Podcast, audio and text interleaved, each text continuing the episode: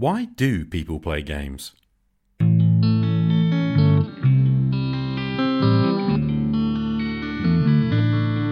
If you say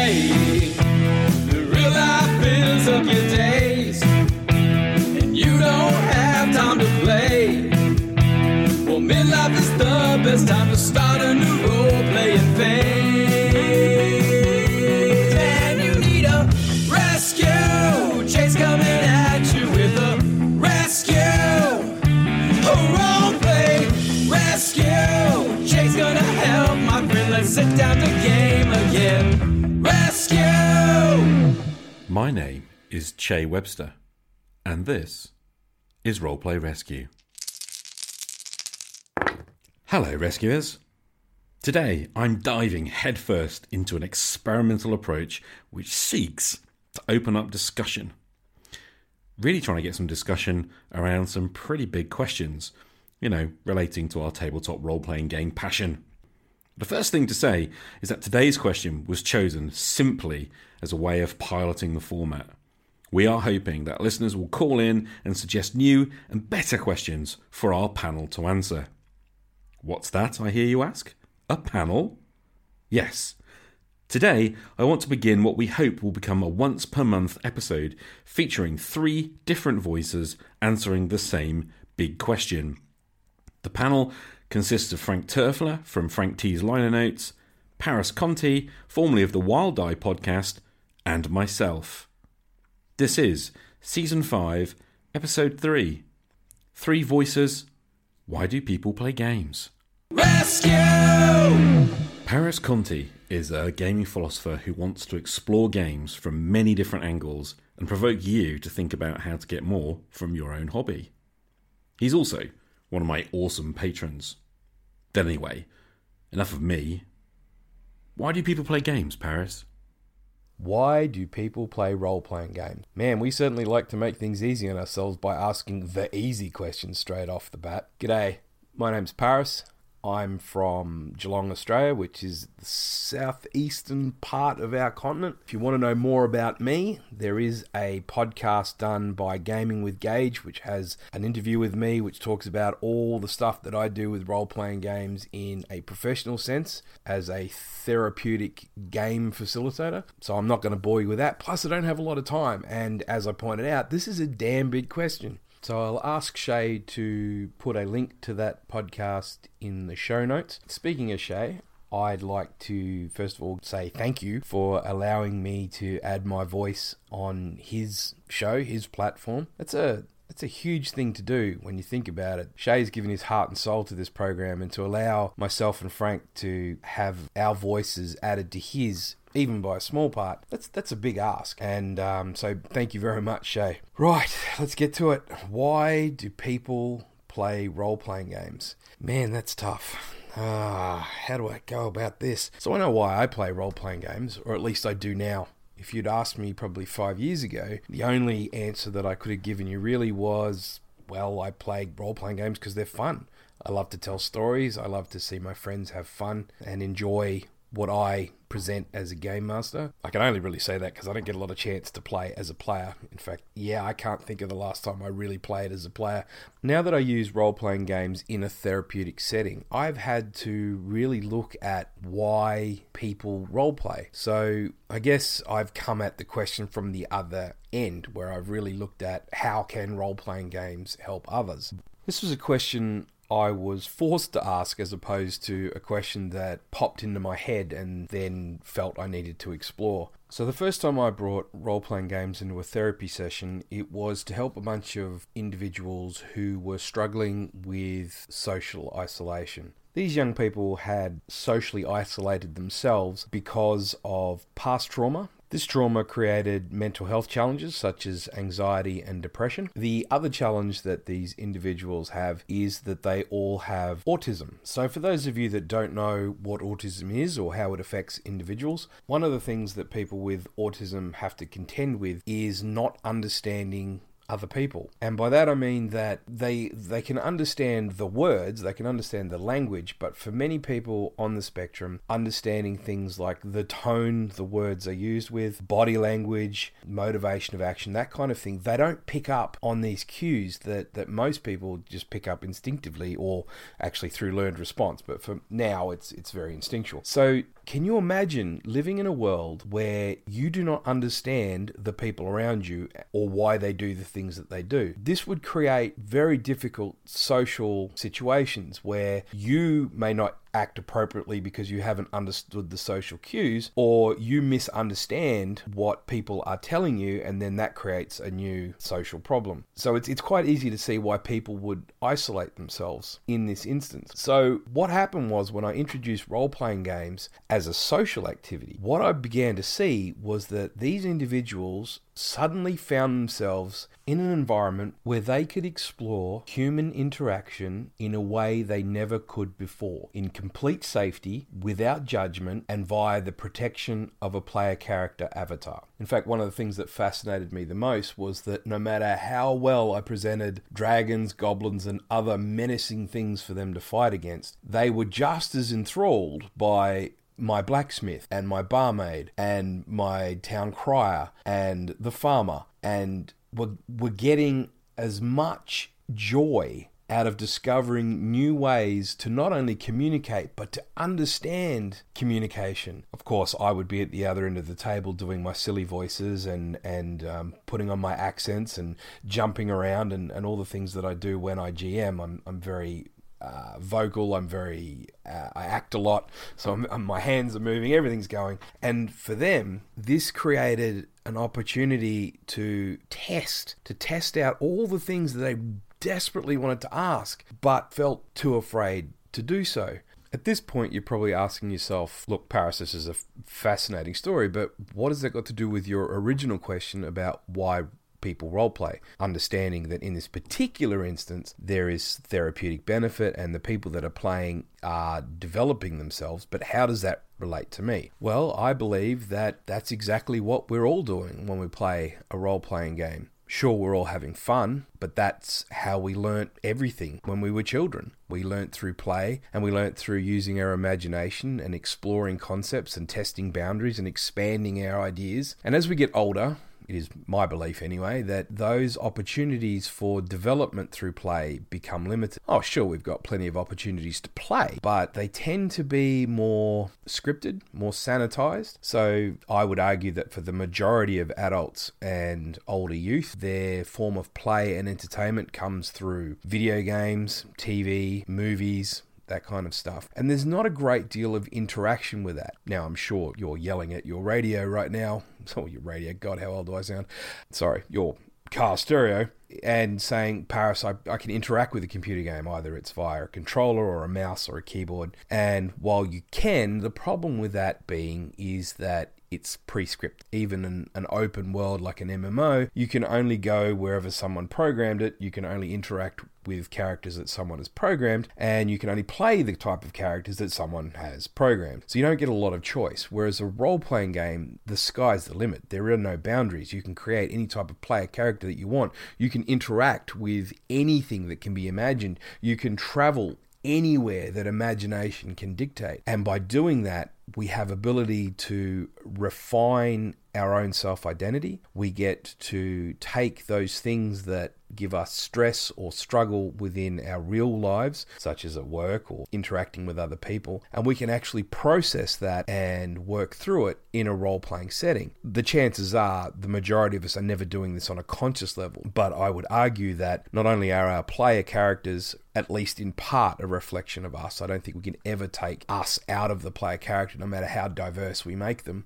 Everything that we do when we interact in a role playing game is some form of expressionist exploration. And I would argue too that if you were to sit back and think about the games that you used to play in a role playing game when you were younger compared to the games that you're playing now, you will find that in all likelihood they have matured. The concepts that you explored as a youth playing role playing games or as a younger person were part of your exploration of your identity back then, whereas the games today that you're playing are more mature or at least more relatable to where you are in your stage of life right now. And so those concepts that you're exploring are more relevant to you and help shape who you are today. What I'm hoping is that you don't walk away from my particular segment of this podcast thinking, oh man, my gaming's now suddenly become therapy or self development. Maybe I don't want to be playing role playing games anymore. I hope that isn't the case. And the fact is that this is how we learn. This is what being a human is. And the fact that you've gravitated to role playing games means that you are, in part, still wanting to develop who you are. At least that's what I'm arguing. The question will be is where we take this concept next. So if we understand this element of role playing, how does this then aid us be better gamers? Well, I guess this is the underpinning of what Che, Frank, and I are trying to achieve here with this segment of the podcast. The questions that we present, or the questions that you'll send us to answer, in a sense, we're not trying to give definitive answers to, which sounds kind of counterintuitive. I mean, if you ask me a question, surely you want an answer. Our goal here is to provide thought or provoke thought is probably the better term. The fact is that my table is very different to yours as it is to Che's, as it is to Frank's. And there are no definitive answers to any component of role playing games because they're played by very individual people. Our goal, or at least mine, is to provide enough food for thought that it helps you examine what you guys do at the table, whether it's as a GM or a, as a player, and then utilize that information to improve your games. So, in this instance, with this very brief information that I've given you here, what I'm essentially saying is that an element of your game is self development. And so when you present either as the player or as the GM, if we have a greater understanding of that, at least in part, when we present ourselves at the table or create an adventure, then our games can become more meaningful and thereby more enjoyable because they're hitting those points that we're actually trying to achieve. And that's essentially what I'm arguing with this bit here. So, that's enough of my rambling for now. I can't wait to hear what Frank and Che have to say on the topic of why we roleplay and how that reflects against what I've stated today. But more to the point, I can't wait to hear your responses and the questions that you will present us to talk about in the future. So there's nothing left for me to say but uru and talk to you next time. This is Paris signing out. Frank Turfler is a game designer, artist, and father who plays RPGs with his family. He has a passion for bringing new players into the hobby, especially the next generation. Frank wants all of us delving deeper into the subtleties of the games we play, searching for insight that will not only help pass his passion onto his kids, but also teach and coach parents and other adults how to play RPGs with their own children. So, Frank, why do we play games? Why do we play role playing games? Wow. I must have started and restarted to answer this question at least five or six times now. And each time I come up with a very similar answer. For me, plain and simple, escapism. There is no other activity like role playing games. There's no other form of entertainment, not movies, not books, not TV, not even RPG video games. I don't know of any other medium that allows you to become the main character in your own story, to become the superhero, the rogue adventurer, the super spy. I mean, the list goes on. You could watch James Bond or you could be James Bond. That's the difference for me. I mean, I don't know that I would ever not want to play role playing games. When I first started, there was a kind of magic in role playing games that didn't exist in any game. In fact, I don't think it really existed in any other activity that I was involved in.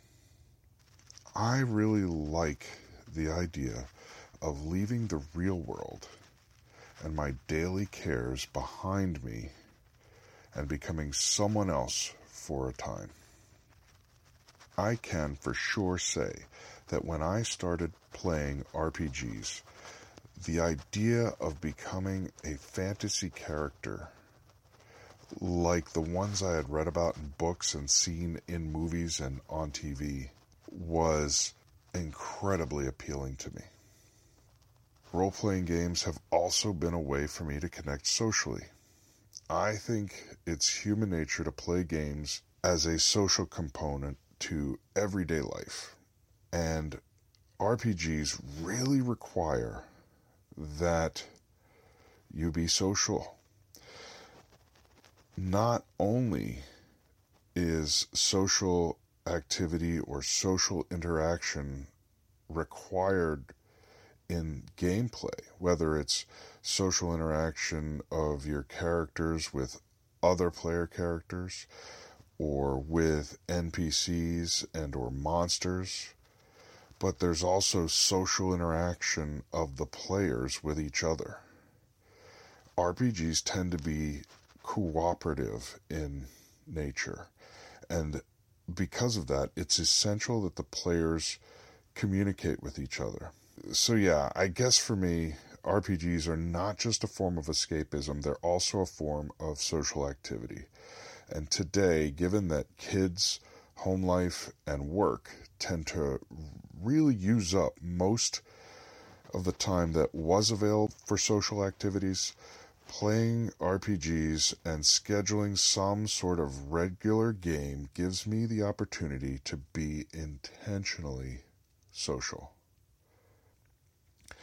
The third reason why I play role playing games is that my primary group of gamers is my family, mostly my younger kids. Originally, when I started playing, I wanted to pass on role playing game to my kids. I had started playing with two of my now adult daughters when they were 17 and 15, but we really didn't get a chance to do much gaming before their interests moved on to other things. When my oldest son was about seven, we would sit down and have these gladiator like encounters. He would pick out monsters and uh, the figures that I had, and he would put the minis out, and then he would see if he could defeat them.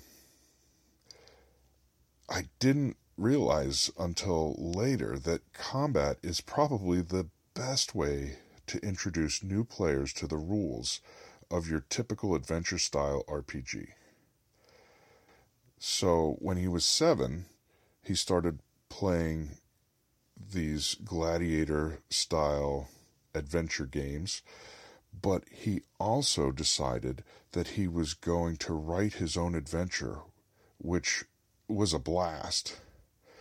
I helped him out with editing the adventure into something that was readable, as well as doing illustrations and some maps for him. But the ideas were all his. After we were finished, we published the adventure, which was a very exciting thing for both of us. What I also discovered during this process of playing games and then teaching my son how to create an adventure was that we were connecting. We were connecting in a way that we probably wouldn't otherwise connect. And then, about four years ago, my wife and I decided that we were going to foster and adopt some kids. And I wanted to share that same experience that I had with my son with the new children in my life and pass along my love for role playing games and all the things that it brought me besides the joy of playing, all of the intangible things that you learn as a result of role playing games. Since then, I've also discovered that RPGs are therapy. And since my new children, my adopted children, have unfortunately been exposed to trauma and also have some other challenges such as ADD and autism, there's an additional benefit to playing games with them. I'm really hoping that through the efforts of Paris, Che, and myself, digging into some of these tougher questions about gaming, that there would be some new revelation that I might gain. Something that would help me to continue to play better games with my kids and my friends. I really want to have purpose in what I'm doing and in using what little time that I have wisely and effectively.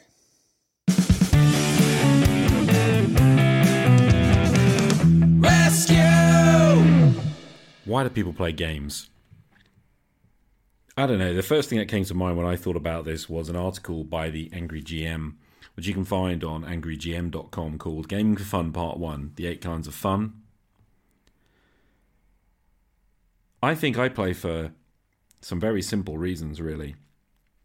And I want to kind of outline why I play and then talk about the eight kinds of fun that I kind of got pointed to by the Angry GM, which come from the MDA paper on gaming theory.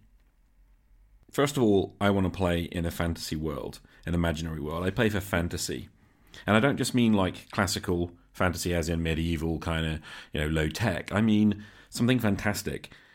Fantasy is the pleasure you get from kind of losing yourself in an imaginary world, pretending that you're something that you're not.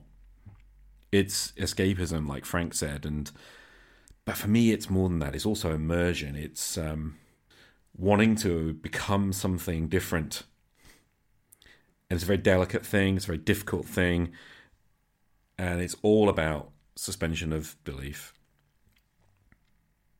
I think the second thing that I crave in a game is challenge. I like a series of obstacles, um, and I like foes that I can defeat, basically. And I want to test myself, and I want to test my character, and I want to win. Um, so I love stuff like investigations and puzzles. Um, I love hunts and fights, I guess, to some degree, and also negotiation and all that kind of stuff people often make fun of me because they think of me as a bit of a munchkinny, kind of optimizy kind of guy who doesn't really want to role play. I just want to roll dice. Um, but actually, it's a really quite harmful view in my in my opinion. But of course, then I'm on the receiving end of that kind of criticism, so I guess I would be touchy about it. Look, for me, I just want to overcome a fair obstacle, and I want to bring, you know, everything I've got to that obstacle. The third thing for me is discovery. Discovery is about learning and exploring new things. I like to uncover things. I like to discover things. I like to go through uncharted territory. That's why I like exploration games. And I love kind of discovering about the world that I'm playing in, the history of it, uh, maybe the nature of the gods or various mysteries that need uncovering. And I want to learn and understand everything there can be about that particular world which is why I guess like one shot games don't really cut it for me um, because I never get deep enough. I want to go play for a long period and dig deep. It's about the thrill that comes from really confronting, you know, the realities, and I say that with big inverted commas, the realities of a fantasy world. You know, there should be moral issues for me to ch- deal with. There should be social quandaries that'll develop over time it's never going to happen in just a session or two, but I want to discover, I want to dig, and yeah, you've got to give me the space to explore. Now, I've talked about the three that are big on my list, but the eight kind of reasons why people play, I think, any game, they're listed as following. There's sensory pleasure, which really is about kind of getting pleasure from the things that we see, hear, touch, taste, smell okay and a lot of people that stuff like the physical books the art the dice the music the maps the diagrams the miniatures the terrain the props the list is endless sensory pleasure secondly fantasy which i've touched on you know diving into an imaginary world and becoming your character Thirdly, narrative. Narrative seekers, they really take pleasure from experiencing a really well told story as it unfolds. And for them, they want to tell the story. They um, also want to kind of make sure that story has a beginning, a middle, and an ending. It has an incitement and conflict and climax and resolution and the whole shebang of narrative. And that's not everyone's cup of tea, but it is a lot of people's cup of tea, especially when it comes to role playing games. I've mentioned challenge, you know, a series of obstacles to overcome a foe to be feared. That's the fourth thing that people seek. The fifth could be fellowship, and that's just simply getting together for social interaction and cooperation. I guess this is what Frank likes uh, most about the games, really camaraderie, social interaction, working together, achieving something as a team. By the way, Fellowship Seekers are going to hate the evil character who wants to break the group. Sixth, discovery, which I've talked about again. You know, finding, digging, discovering, going deeper into the world, across the map, whatever. Number seven, expression. It's a big one, especially in role playing games. I think a lot of people in the role playing community they they desire a creation that's unique to them. It says something about who you are, what you believe. It's about imposing your creative will on the world around you. And I think right now, the Angry GM is quite right when he says this is probably the trending thing that people want from their hobby. The problem is, not everyone's into that. And the second thing is that while you're happily creating, mm, what about the other people around the table? So expression is big and important and great, and I'm not in the slightest bit down on it personally. But you have to remember that other people are at the table for different reasons. Number eight is a weird one. It's called submission. And this is, I guess, the escapism thing. The pleasure you get from turning off your brain and losing yourself in something that you don't really have to think about too hard. And I guess this is what a lot of people who play computer games are into. And I also think this is a lot of what a lot of people who play relatively straightforward role playing games are into, especially quite finite games. I can see the go down a dungeon, kick in the door, kill all the monsters, nick all their treasure as a pretty low stress, easy to play, simple, straightforward game, simple, straightforward goals kind of things. And there's plenty of room there for you to goof around, have a laugh, relax, and unwind, which is what a lot of people want. So, there you go. Eight reasons why people play games, which comes from a sort of sciencey thing. And here they are again. Number one, sensory pleasure. Two, fantasy. Three, narrative. Four, challenge. Five, fellowship. Six, discovery. Seven, expression. And eight, submission. There you go. Don't know what else I'm going to say about that. Game on.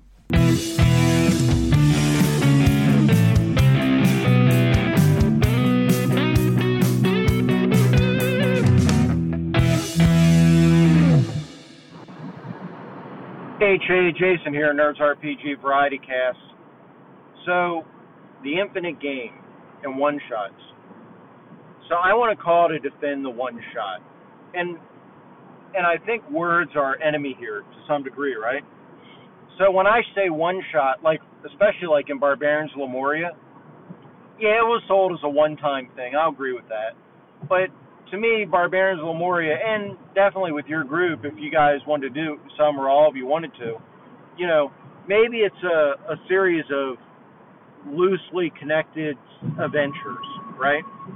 So I don't view Barbarians as a game, as a campaign game per se, because the way you get experience is you give away all your wealth, you know. And I feel like Conan.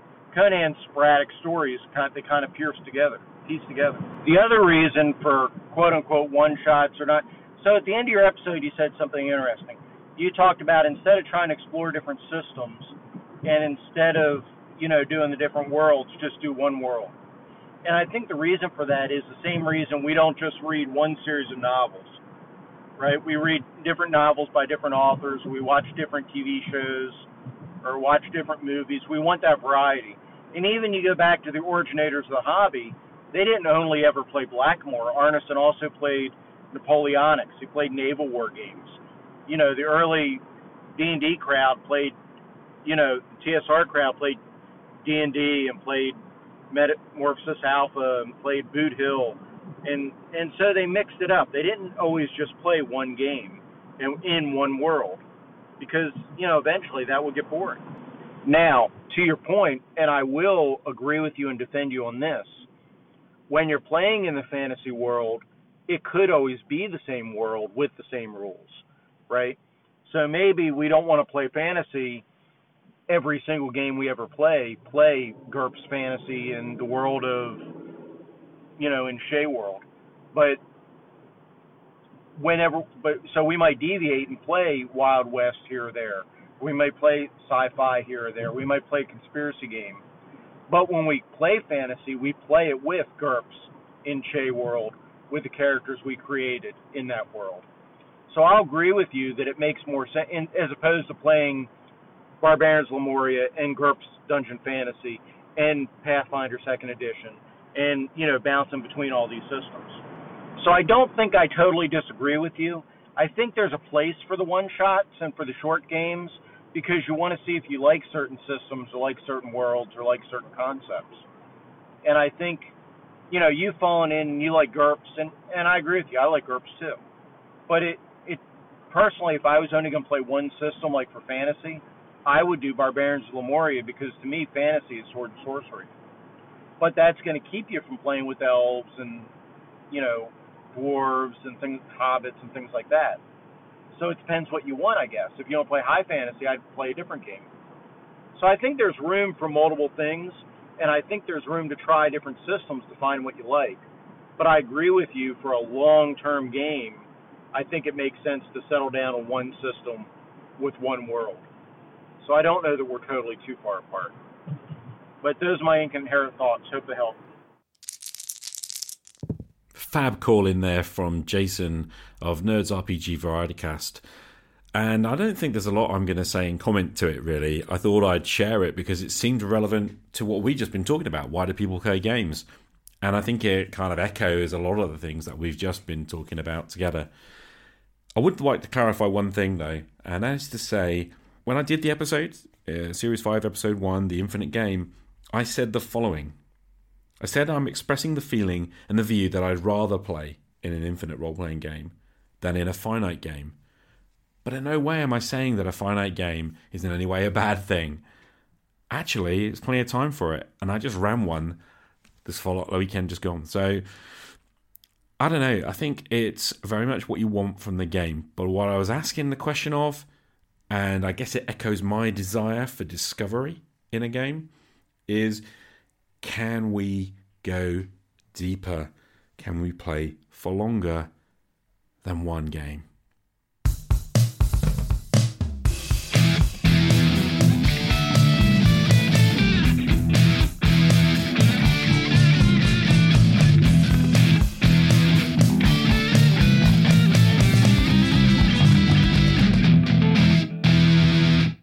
And that's it for our pilot episode of Three Voices. Today we tried to answer the question why do people play games? And I hope you enjoyed it. I hope you found some value in that. But what's more important is that you guys need to get in touch with we guys and tell us what questions do you want us to answer? What do we want to approach next month? Paris, Frank, and I have a list of ideas, but you know what we'd rather do is answer your questions. So, you know what you need to do? You need to hit the link in the show notes, go to Anchor, and message us. Let us know what you think. Or you can send me an email at hello at rpgrescue.com. Or, you know, hit me up on social media. I'm on MeWe, I'm on Facebook, and I'm on Twitter. So, you know, all of the information for how to contact us is in the show notes. And that is about it. I'm well through my 30 minute limit. So, a few thank yous. Thank you to you for listening. Thank you to Jason Connolly for calling in. And thank you especially and massively and hugely to Paris Conte and Frank Turfler for contributing to Three Voices. Goodbye. See you in a week. My name is Che Webster. This is Roleplay Rescue. Game on.